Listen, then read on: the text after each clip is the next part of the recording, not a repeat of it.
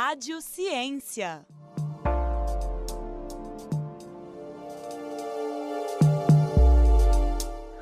Olá, bem-vindos ao Rádio Ciência. Meu nome é Ana Luísa Perigo, eu sou estudante de jornalismo da Universidade Federal de Ouro Preto e hoje a nossa entrevistada é a autora do artigo Juventude e Transição para o Ensino Médio: Desafios e Projetos de Futuro, publicado no mês de abril em 2021 pela Revista Brasileira de Estudos Pedagógicos.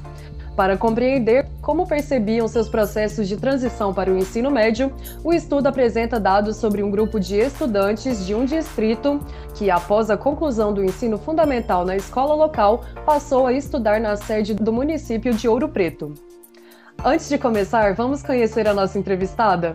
Hoje contamos com a presença da pesquisadora Elodia Onsleburg, doutoranda em Educação pela Universidade Federal de Ouro Preto professora pesquisadora, mestre em educação pela UFOP, com o estudo Delicadas Travessias, um estudo de casos sobre jovens em transição para o ensino médio no interior do Brasil. Professora, seja muito bem-vinda e obrigada por aceitar o convite. Oi, Ana, eu que te agradeço pelo convite, pela valorização da minha pesquisa. É uma alegria estar aqui com você hoje. Obrigada.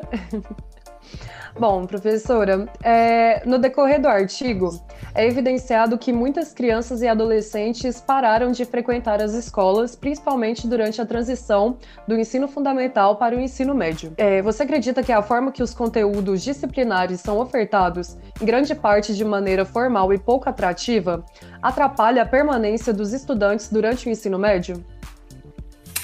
Ana, então, no contexto da minha pesquisa, eu vou falar prioritariamente a partir dessa análise, isso acontece com uma parcela importante desses jovens do distrito que eu investiguei. É um distrito aqui de Ouro Preto, onde resido, e que ao fazerem essa transição para o ensino médio, é, abandonavam a escola logo nos primeiros dias, as novas escolas, logo nos primeiros dias, ou ainda nem se matriculavam, apesar dessa etapa da escolarização ainda ser obrigatória.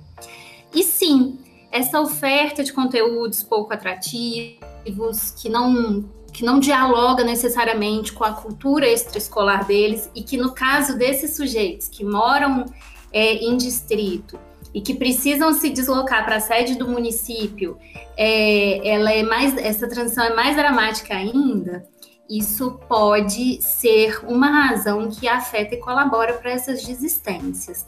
Veja que alguns desistem logo no início. Então, assim, a, é, já, já é difícil, quase impossível para eles é, pensar numa adaptação, insistir mais um pouco e ver o que acontece.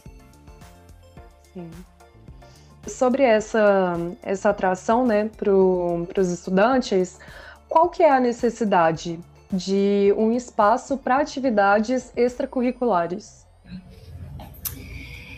É, eu penso, veja, aqui a gente está falando de jovens que estão ingressando no ensino médio, mais ou menos nessa etapa da trajetória escolar, ela, geralmente ela coincide com uma outra etapa muito importante da vida da gente, que é a chegada à juventude. Uhum. Então, é um momento em que a gente muda muitas características. O nosso processo de individuação, de formação da nossa identidade, ele se exacerba ali. A gente quer descobrir é, quem somos, apesar da nossa família. Não que é uma ruptura com a família. Essa, esse, essa, esse espaço de socialização, a família, ela continua existindo, mas a gente quer descobrir outros lugares. Então, uhum. pensar em atividades extracurriculares, é, nesse momento em que o jovem passa, inclusive, a ter mais possibilidade de se deslocar pela cidade, ele já sabe andar de ônibus, ele começa a ter colegas que frequentam outros espaços. Isso é fundamental para ele, viver a socialização na juventude para além do espaço escolar. No caso dos, dos jovens que participaram da minha pesquisa, isso acontece, e veja, e eles são jovens, então, de um distrito, certo? Uhum. Para cursar o ensino médio, eles saem desse distrito todo dia e vêm para a sede do município. Não é fácil. Tem muitas mudanças acontecendo na vida deles nesse momento. E ainda assim, por mais que exista uma urgência de voltar logo para casa, de chegar em casa e falar: ufa, cheguei, o ônibus não quebrou, estou em casa, é a hum. comida da minha mãe. Ainda assim, alguns criaram estratégias para permanecer um pouco mais aqui na sede, porque eles queriam fazer academia, fazer aula de dança do ventre, fazer aula de teatro, cursinho de inglês. São outros espaços que eles começam a ocupar com outros jovens com, quais, com os quais eles começam a se relacionar. Isso é fundamental. E a gente que já foi jovem nesse momento sabe que isso também é uma delícia de viver. Sim. Verdade. É, e você avalia que o medo, o sofrimento e essas mudanças né, no estilo de vida são fatores presentes é, no ingresso do ensino médio? Sim. É, a minha pesquisa revela isso, que apesar da urgência de viver e do gosto pela novidade, esses jovens têm muito medo e se sentem, às vezes, muito paralisados diante desse novo. Então, é, começam a acontecer alterações no desempenho escolar e mesmo algumas alterações de comportamento e de identidade que não são necessariamente positivas para eles. Uhum. É um momento muito delicado. A minha, minha dissertação, inclusive, né, você falou no início, delicadas travessias. Não significa que são ruins, mas é um momento delicado. Agora, veja, toda transição tem sua delicadeza. Quando a gente muda de casa é difícil, mudar de cidade é difícil, formar-se na faculdade é difícil. Mas aqui a gente está falando de jovens de 15, 16, às vezes 14 anos, que estão fazendo uma transição muito grande e muitas vezes é, ela só é acompanhada pelos próprios colegas que estão vivendo isso, mas ela não é amparada nem pelas escolas, nem pelas famílias. É como se para as famílias e para as escolas isso fosse natural. Ah, é natural que depois do nono ano eles vão para a sede do município estudar. Então, hum. assim, não há um acolhimento e isso dificulta. É, para todos os participantes da minha pesquisa, são oito é, jovens entrevistados, eu fiz uma pergunta que era: se existisse o ensino médio no distrito, você teria vindo estudar aqui? Mesmo aqueles que estão bem adaptados, que estavam, né, bem adaptados à realidade do ensino médio que eles estavam cursando, alguns deles responderam que não. E isso é muito hum. sintomático. Sim. É, tem que ter, tem que ser feito, né, esse acompanhamento por parte da, das escolas e das famílias, porque na adolescência ali, né, na juventude, eles estão passando por um turbilhão de emoções, né, é, descobrindo a vida. E são transformações de várias ordens, elas porque elas são fisiológicas, neuronais, Sim. psicológicas. É um, é um momento que começam os, os primeiros encontros afetivos, amorosos, hum. sexuais. São transformações hum. muito grandes na vida dessas pessoas. E quando famílias e escolas não acolhem, e veja, aqui não estou culpabilizando nem famílias nem escolas, hum. mas assim, percebo que, tem, que existem imensos desafios para essas duas grandes instituições, mas quando elas deixam de perceber que esse momento dessa transição para o ensino médio, ele é um momento dramático e delicado, sobretudo para esses jovens, que são jovens que muitas vezes, como no caso da minha pesquisa, é um distrito pequeno, com traços rurais, esses jovens passam a, a vida ali até o nono ano, então, assim, a escola é uma extensão da casa, é, às vezes, quem a professora é sua mãe, uhum. a pessoa que trabalha na escola é sua madrinha, você estuda com seu primo, todo mundo conhece todo mundo. Essa é uma frase que surge em toda a minha pesquisa. Esses jovens falam: todo mundo conhece todo mundo.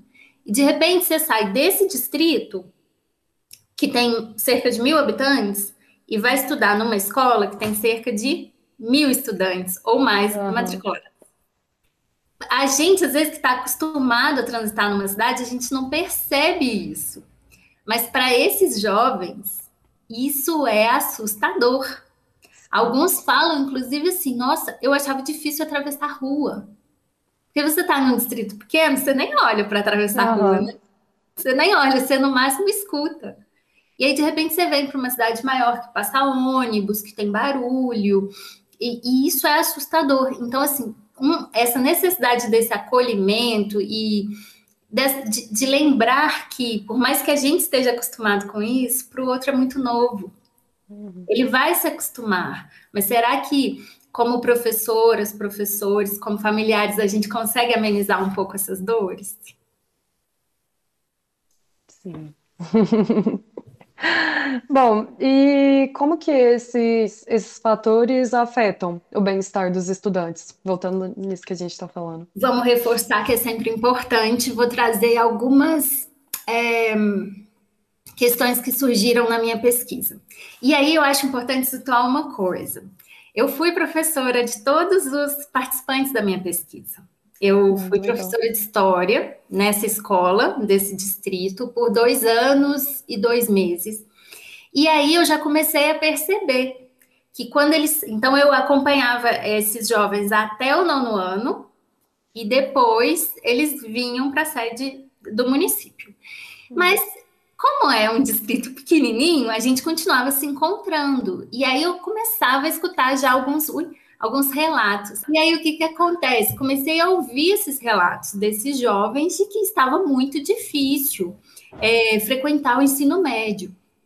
E eram jovens que até então nessa escola tinham comportamentos exemplares, tinham bom desempenho escolar e que no ensino médio estavam tendo dificuldades com é, é, a, com a, com a, com a própria relação de ensino-aprendizagem, estavam sendo reprovados, tendo recuperação, mudando de escola, pensando em desistir. E aí eu uhum. comecei a observar: peraí, aqui tem um problema. É muito diferente o que acontece na trajetória desses jovens no ensino médio, ou desculpa, no ensino fundamental no distrito, e o que vem acontecer aqui. Não estou dizendo que todos esses jovens começaram a ter problemas graves. Não é isso.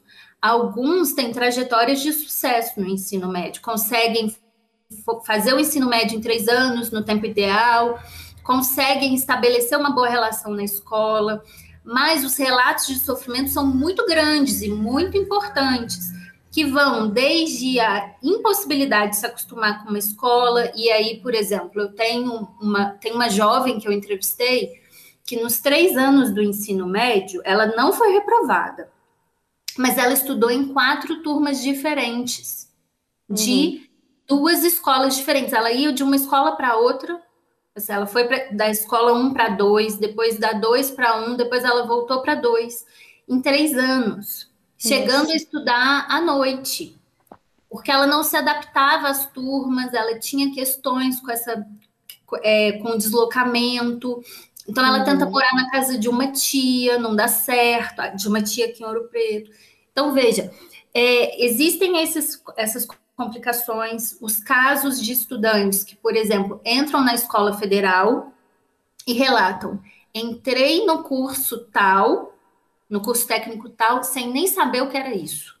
Uhum. E aí a jovem toma horror daquilo, se assusta completamente com aquela estrutura gigantesca, não, não viu nem assim, o, não é nem que o, o, conteúdo era pouco atrativo no caso dela, ela nem entendia o que, o que era o curso técnico, e aí ela abandona essa escola e vai se formar numa outra escola. Então, existem esses sofrimentos que são, faço até uma ressalva, que são exclusivos de jovens de distrito que vêm fazer o ensino médio na, na sede do município? Não. É, qualquer jovem pode estar exposto a esse tipo de desafio. Mas no caso dos participantes da minha pesquisa, existem essas outras questões que agravam. Então, eles precisam acordar muito mais cedo, eles pegam um transporte que tem horários reduzidos, então, se ele quiser estudar à tarde, fazer dever na casa do amigo, do, fazer atividade em grupo, ele não tem horário para voltar. Eles precisam ter algum dinheiro, porque aí ele vai ficar fora. Se o ônibus quebra, porque tem muito isso, né? O transporte público, vezes, transporte público, transporte escolar às vezes quebra, aí não passa na hora. Então ele tem que ter um dinheiro. Então, assim, são muitas mudanças que num, num, pra, pra, em pouco tempo. Isso tudo afeta demais. De que forma os diferentes tipos de escolas afetam as vivências e as escolhas dos estudantes? No, no caso da minha pesquisa, a gente tem, então, assim, quatro universos escolares, vamos dizer assim. O primeiro é a escola de onde eles se originam. Então, eles estudaram numa escola fundamental de ensino de educação fundamental, todos eles. Dali, eles se dirigem a três escolas em Ouro Preto. Veja, Ouro Preto tem mais escolas estaduais do que só é, estaduais de uma federal, no caso, do que só essas. Mas eles sempre vão para essa. Existe uma cultura já dentro do uhum. distrito que faz eles se matricularem ou na, numa escola estadual, é, ou em outra escola estadual, ou na escola federal. O que eu percebo é, veja, não é uma generalização, são dados a partir de oito jovens que eu entrevistei num determinado momento de suas vidas. O que eu percebo foi alguns jovens já pensando no ensino superior. Então, como uma estratégia para chegar a ingressar no ensino superior, tentam é, a escola federal. Outros jovens é, vão para uma escola que é menos desafiadora, porque ela é mais perto do ponto de ônibus que eles têm que estar. Tá. Ela não é conhecida na cidade como sendo uma escola mais, que cobra mais, e alguns outros jovens vão para uma escola mais central e que é conhecida por uma excelência dentro das escolas estaduais. Então, eles tentam é, já criar uma estratégia aí para decidir. E aí, veja, aqui a gente tem os relatos de, de, desses estudantes em todas essas escolas mostram que os professores ou mesmo as coordenações não estão dando conta de enxergar a especificidade deles. Então, eles saem de um lugar onde todo mundo se conhece para um lugar que ninguém conhece nem o nome deles. E aí eles se, eles se agrupam, né? Uhum. É curioso porque há uma alimentação dessa de, dessa ideia de agrupamento, porque os professores chamam eles e elas pelo nome do distrito. Então, assim, você não é Ana, você é nome do distrito. Gente. Percebe isso? Então, você perde até a sua identidade ali a partir do seu nome. Então, assim, é, eu percebo que existem estratégias para esses jovens é, é, ingressarem nessas escolas, eles pensam o que eles querem com o ensino médio, ainda que isso não seja uma grande elaboração, mas as escolas em si, nem essa escola gigantesca, que é a escola federal, nem as outras duas escolas percebem esses jovens desse distrito e de outros distritos que ingressam ali. Então, é um caminho ainda que essas escolas precisam percorrer.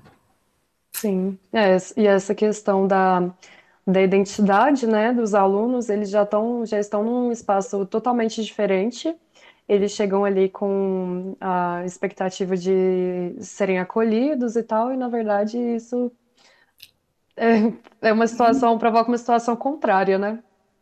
E veja, Ana, eu tô aqui, e a minha pesquisa, ela enfatiza muito esse lado dramático dessa transição, mas é isso, a gente não pode perder de vista que esses jovens estão pela primeira vez tendo a oportunidade de fazer algo longe das famílias. Uhum. É bom, a gente sabe que é bom. Sim. E aí, de repente, eles entram numa escola em que eles são tratados como um grupo. E é curioso porque há relatos, é, uma das, das minhas entrevistadas, por exemplo, a Poliana, fala que é, no, quando ela ingressa numa escola, ela, ela começa numa escola, depois ela muda, ela nem dá conta. Uhum. É, o, o, grupo que é desse bairro, quando ela ia ao banheiro, ela ou as colegas, ameaçavam bater nela.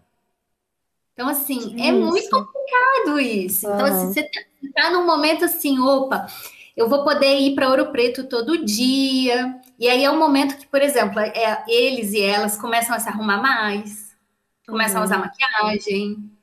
É diferente, a gente observa no distrito a diferença é, do estilo de vestir e de se apresentar a partir do momento que eles ingressam aqui no ensino médio. Eles começam a ir acompanhando as, as tendências. Então, eles, eles têm essa empolgação mas ao mesmo tempo não pode ir no banheiro fazer xixi porque tem uma turminha querendo te bater. Então é muito complicado isso, assim. Essa Sim. excitação, esse, é, essa chegada do novo, muitas vezes ela, ela vem com enfrentamento de problemas que quando você tem 15, 16 anos, eles são imensos.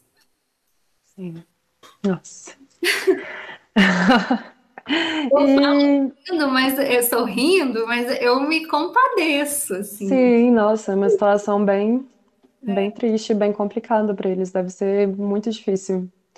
Mas é, a partir do, do seu estudo, né, e falando sobre essa, essa questão da, da inserção neles em um dos entrevistados em um novo ambiente, é, como que é as, como que as novas amizades e o novo estilo de vida é, influenciam no comportamento dos entrevistados? Eu, eu fico pensando que é justamente essa instância, a da socialização, que vou usar um termo assim delicado, que salva eles. É quando eles começam a fazer amizades. Muitas vezes, inclusive, esses laços se, com os colegas do distrito se quebram, porque às vezes você era muito amiga da fulaninha ali no nono ano no distrito, só que aí você foi para uma escola, ela foi para outra. Então, assim, mas depois, passados os primeiros dias, ou como essa mesma entrevistada fala, chega a aula de educação física, uhum. e aí que as pessoas, é, os colegas conversam um pouco mais livremente, e aí as amizades começam a, a ser construídas. E aí é interessante, porque isso dá a esses jovens a possibilidade de ter uma rede dentro da escola, então, assim, aquele medo, por exemplo, no âmbito da escola federal, que é gigantesca, que passa carro lá dentro, que tem lombada, que às vezes você tem uma aula num prédio e dali a 10 minutos em outro prédio. Quando você começa a organizar o seu grupo de amigos, você percebe que você não é o único que não sabe onde é determinado pavilhão. Uhum. Ou que fica com vergonha de almoçar num restaurante universitário, que tem uma bandeja e você nunca comeu de bandeja. Então, essa socialização ela ameniza os impactos e ao mesmo tempo ela colabora para essas transformações identitárias. Então, é a partir desse contato com o outro, com a outra, que, é, que esse jeito de se vestir muda, às vezes os gostos, é, eles começam a escutar é, outras músicas, ver outros filmes. Isso tudo vem desse contato com outros jovens que são jovens de outra realidade, que já não são jovens do distrito. Uhum. E aí tem mudanças, que podem ser boas, que podem ser ruins, mas essas mudanças vão acontecendo nesse contato com esses outros sujeitos, mas que são uma rede importante é, de resistência ali aos desafios. E fora a socialização, como a gente falou, acho que lá no primeiro, na, na segunda pergunta, que é uma socialização que vai acontecer em outros espaços, o espaço da academia, da aula de dança do ventre, é, do, do, lugar que você toma açaí em frente da escola. Então, é, esse, esse é um aspecto muito positivo. Sim. É, professora, como que a entrada no ensino médio alterou a socialização dos entrevistados dentro e fora da escola, que é justamente isso que, que a gente está conversando aqui agora, né? É, alguns, alguns trazem relatos melancólicos da perda desse contato com dos colegas é, do distrito. É sempre assim, é, Ana, eu percebo ambivalência. Uhum. É como se eles estivessem pesando o tempo todo. Assim, tipo, olha, eu perdi isso, mas eu ganhei aquilo. Eu percebia isso, assim, não, existe, não existia nem neles e nem na minha intenção de analisar os dados que eles me trazem, essa ideia assim, vamos taxar então que essa transição foi muito ruim. Ela é desafiadora, mas é, tem, tem sempre isso, assim. Às vezes há um afastamento de um grupo de amigos que veio junto até o nono ano uhum. e esse grupo se pulveriza no ensino médio. Mas eles vão relatando, é, a, eles, ou pelo menos a maioria deles, alguns não tanto, que, que esses outros encontros é, acontecem e dão um fôlego. É curioso, veja, que é, eu uso na minha pesquisa nomes fictícios. Uhum. É, não revela as identidades desses jovens entrevistados. E eu é, combinei com todos eles e todas elas que eles podiam escolher o nome para que eles se identificassem. A partir do momento que eles tivessem acesso à dissertação, eles pudessem se identificar é, facilmente onde eles estavam inseridos. Uhum. E aí um deles escolhe o nome de um amigo do, do, da escola federal, o Igor. Então o nome dele não é Igor, e ele escolhe Igor porque é o nome do amigo dele. Então, isso é muito simbólico. Alguns outros escolheram o nome do avô, o nome da personagem de um livro, ou um nome parecidinho. É, então, pega o nome e muda um pouquinho. E esse, ele escolhe o nome do amigo.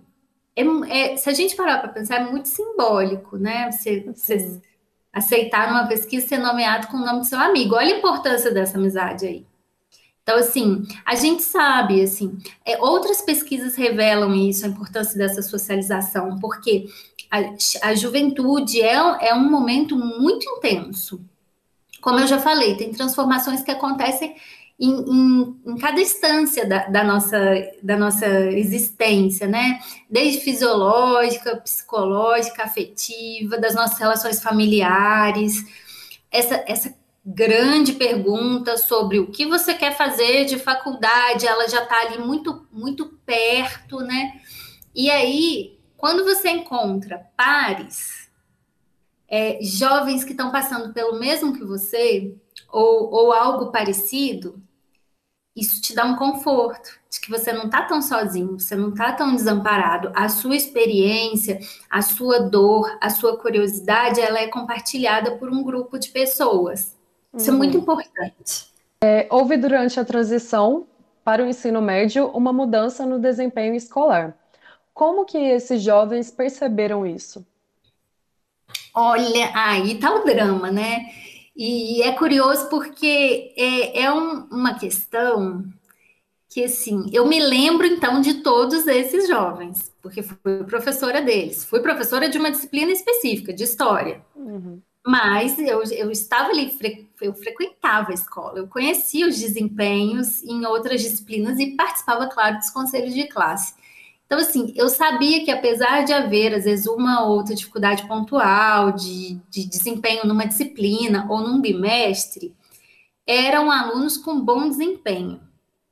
Uhum. E aí, chega o primeiro ano do ensino médio, toma uma onda e deu um caldo em alguns deles, né? Sobretudo esses que precisam, é, que estão cursando ensino médio nessa escola técnica. Então, o que, que acontece na escola técnica?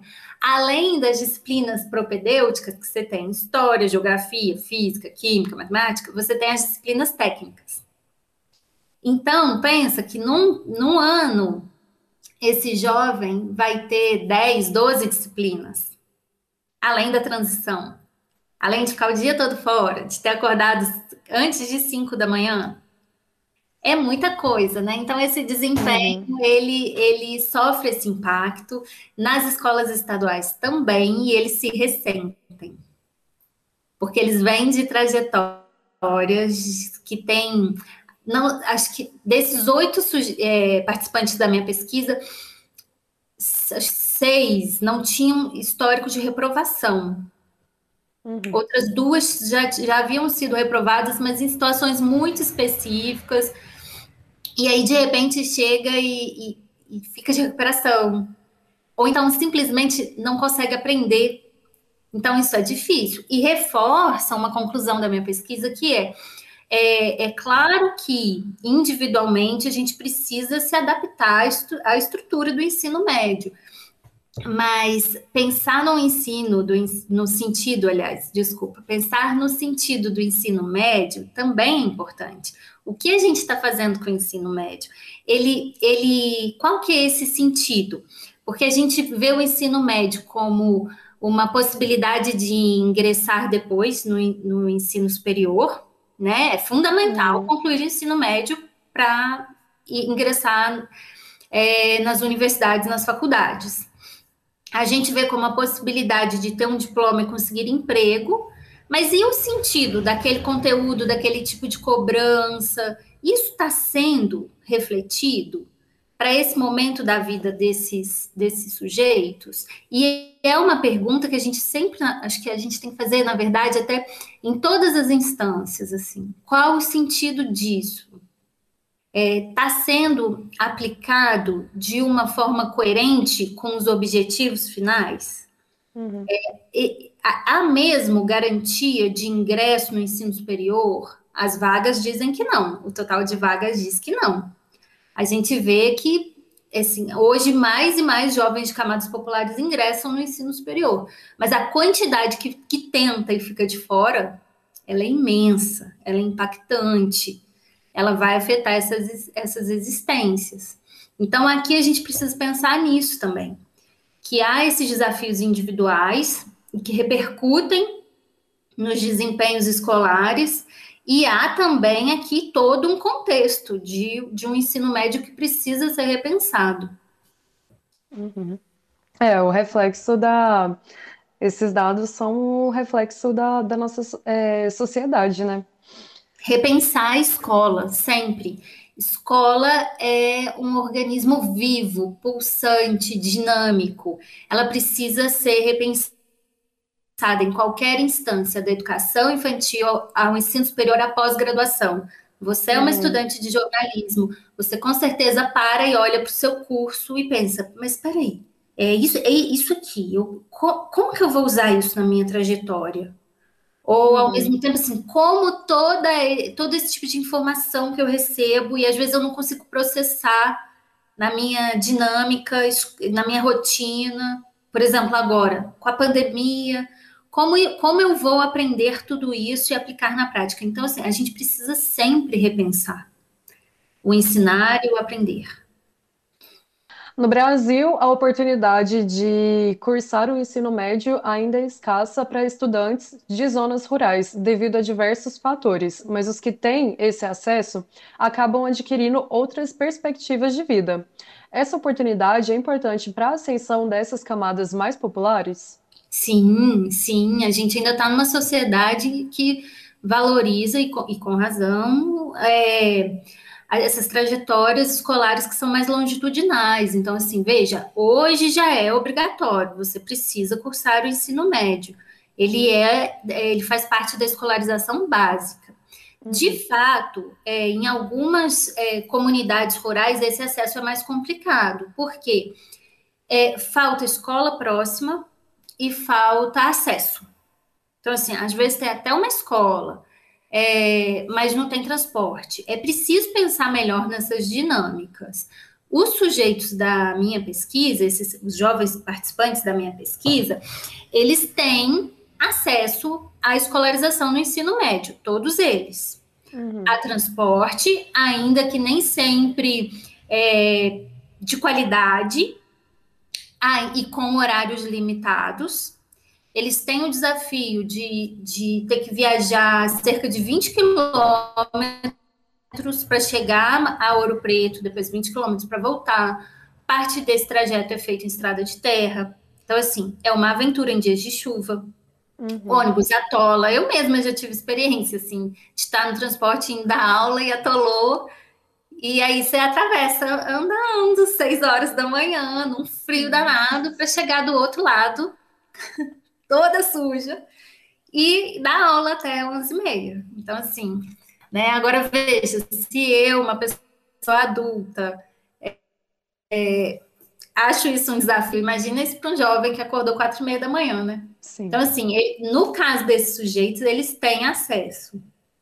E esses, esses que estão, os, os, os sujeitos da minha pesquisa, eles não desistem. É difícil, eles sofrem, alguns são reprovados, eles tentam de novo, eles mudam de escola, mas todos eles se formaram. Então, assim, eles têm acesso ao ensino é, médio, isso está garantido, e é difícil, existem esses fatores que complicam e que, que são a, a questão problema do, da minha pesquisa, uhum. mas ao mesmo tempo acho que é importante ressaltar que eles, esses jovens não desistiram dos estudos, eles se formaram, ainda que com um pouco mais de tempo. Alguns não se formaram é, em três anos, mas em quatro ou cinco. Mas todos terminaram. Há, sim, é, jovens desse distrito que não concluem ou não nem ingressam no ensino médio, se matriculam, mas nunca vão, né? E, mas no, esses oito jovens eles terminam e inclusive é, três deles que eu saiba, porque alguns eu não, não sei o que eles estão fazendo atualmente, mas três têm trajetórias que hoje estão relacionadas ao FOP. Uma se formou em pedagogia, é, outra está no primeiro período de pedagogia, ela entrou agora, e um deles está cursando ou acabando de cursar a graduação em administração.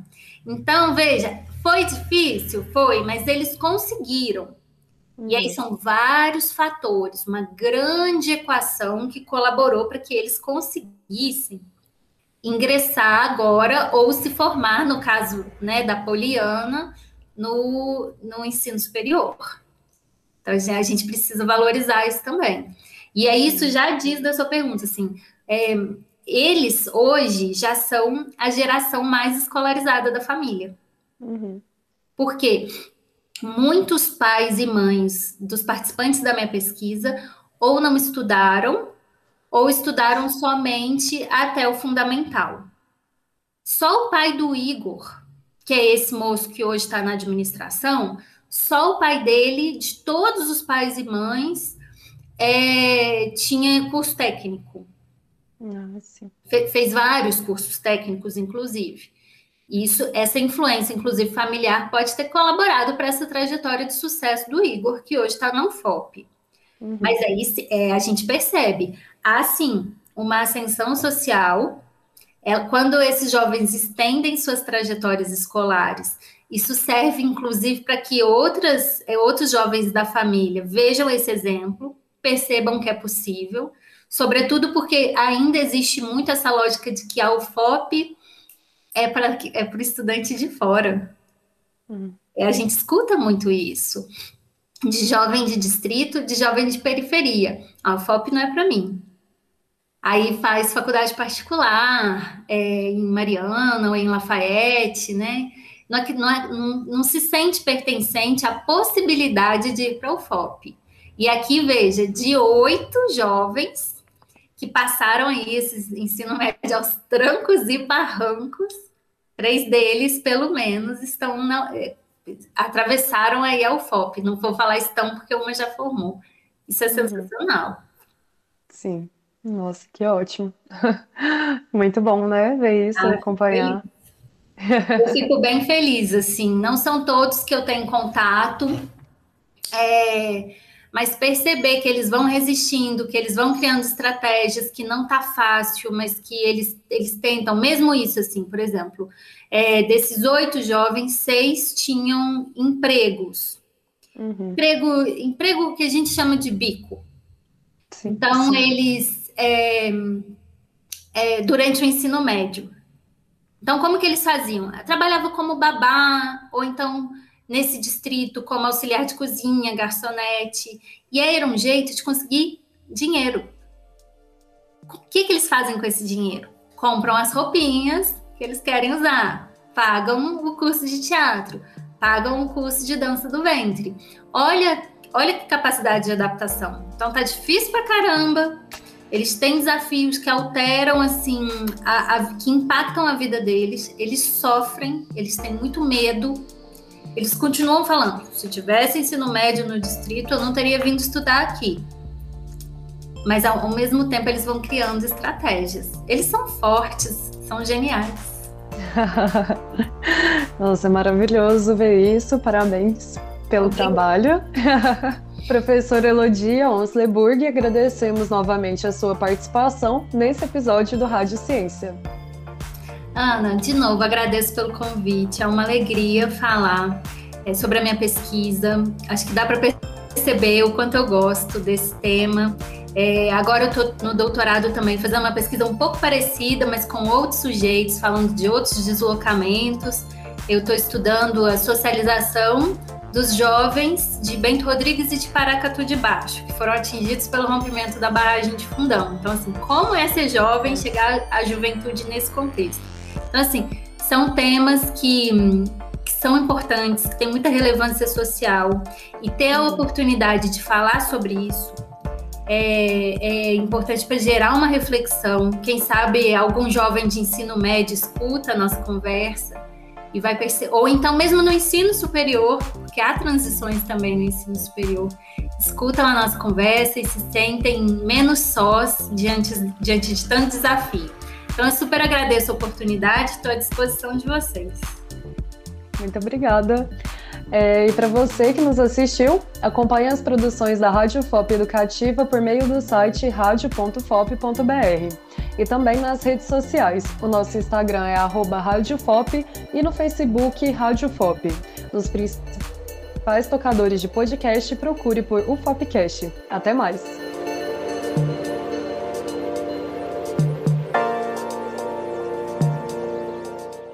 Rádio FOP Educativa 106.3 FM.